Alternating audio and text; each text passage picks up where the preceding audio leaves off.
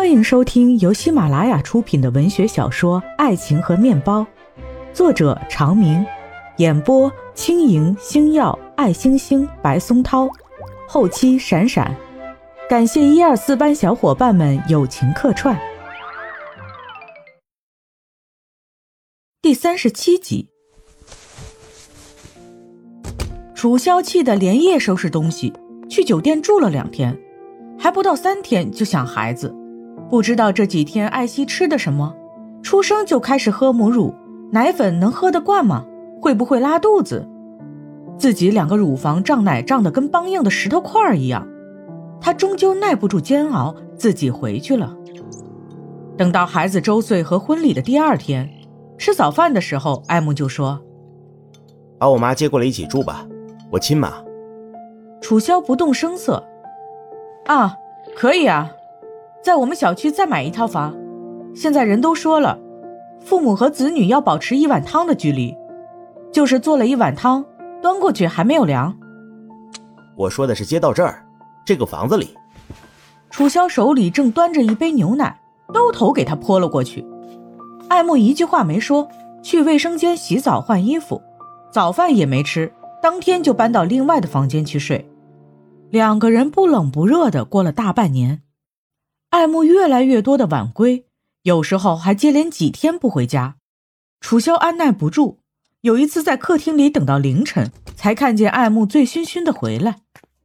楚萧腾的站起来：“恭喜艾总啊，业务越来越繁忙，在公司越来越重要了，到了非你不可的地步了。”艾慕把手上搭着的西装外套往沙发上一甩：“有话就说，有屁就放。”大晚上阴阳怪气的，你看看几点了？你是不是在外面有别的女人？行行行，你说有就有。说完，爱慕自己进卫生间洗澡去了。楚萧连吵架都没有了对手，自己坐在沙发上生闷气，流眼泪。坐了一会儿，站起来掏爱慕的钱包，先翻钱包里没有任何可疑物品，然后又掏出他的手机，翻他的短信和电话接打记录。翻了半天不得要领，艾姆洗了澡出来，又回到自己的房间，一头倒在床上。楚萧气不过，一脚踹开房门走进去。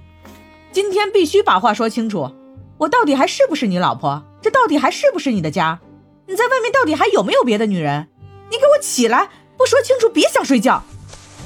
艾木翻了个身，把被子蒙住头，假装听不见。楚萧干脆一把拉开被子，去扯他起来。嘴里还是连珠炮的质问，爱慕实在无法忍耐，又不想吵架，干脆借势一把将楚萧拉到床上。你说你是不是我老婆？我这就告诉你。楚萧一边挣扎一边用力打他，奈何力气再大也赶不上个男人。没有几天，楚萧发现自己又怀孕了。他看着老大，想着肚子里的老二，盘算着要是真离婚。以后到底怎么养两个孩子？他想着自己还年轻，找工作应该不难。再说爸爸还有家建材公司呢。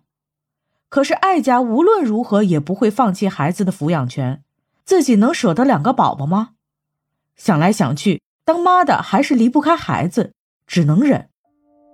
艾木看着她又怀孕了，态度有所缓和，无事的时候告诉她：“你别怪我着急。”你想想，我是最不喜欢林雅琴的，可是在这个处境下，我能怎么办？我现在才到集团多久啊？在公司里要人没人，要权没权。集团里虽然有我的股份，那能动吗？难道我愿意看脸色、听教训？像你那样直接顶回去容易，但是那样对我们的生活有什么改变和不同啊？只会更让他掐住脖子了。那他一直把我当老妈子一样呼来喝去的，一点尊严都没有。你都不说一句，我都跟你说了，先忍耐，等我在公司有了根基，有了自己的积累，到时候看我跟他母女一争高下。可是你让我滚蛋！爱慕搂着楚萧，那平常吵架你还让我去死呢？切，去死！你看，你看，谋杀亲夫呀，是谁更狠？这个时候又来说好听的，不是哦，七爷给艾希换尿不湿，带着她打预防针，我也没少干。工作忙起来的时候，晚回家几次。你看你那样，哪个在外面忙事业的男人都能天天那么准时的回家呀？楚萧不以为然，是你亲儿子，不是应该的吗？你是晚回家几次吗？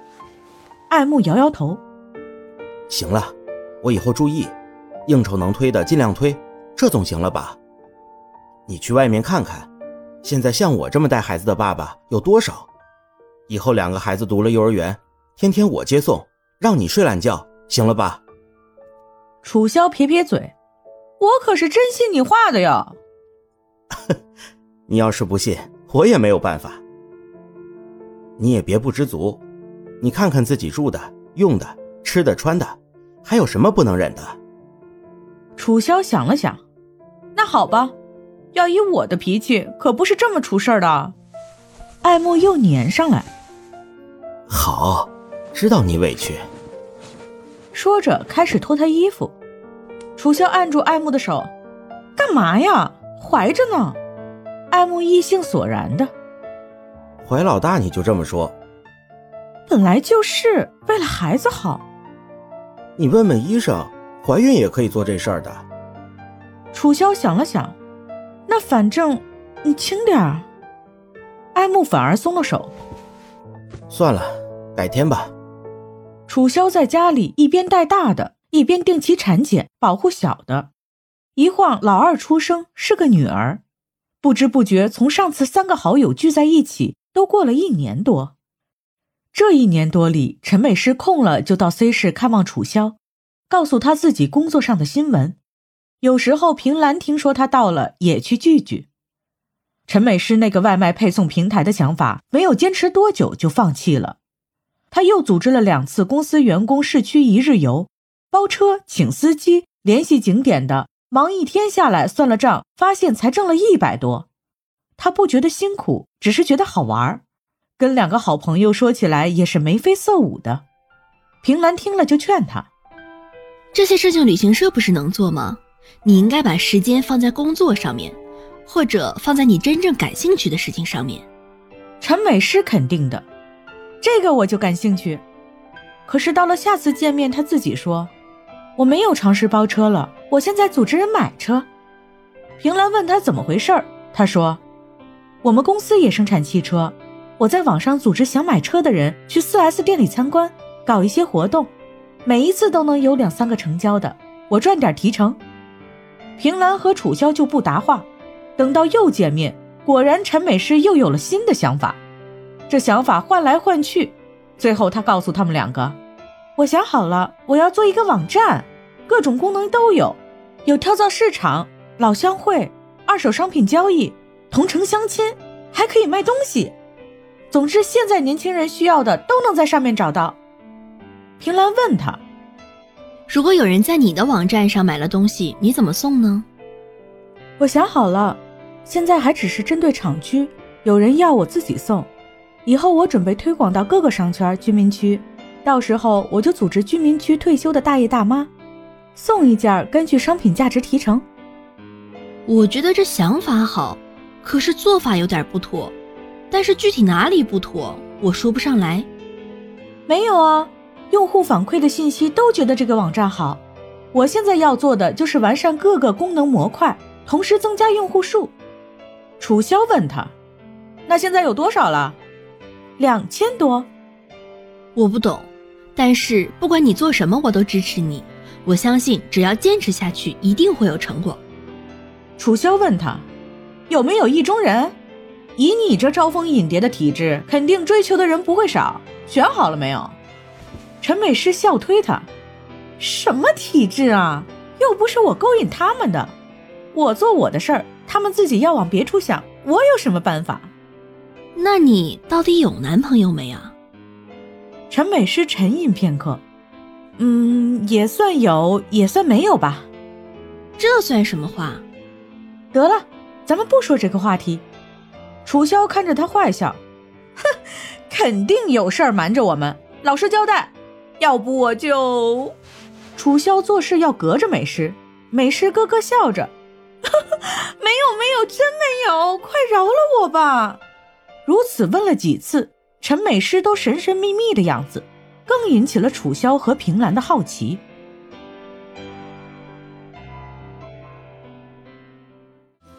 听众朋友们，本集已经播讲完毕，感谢收听，我们下一集再见。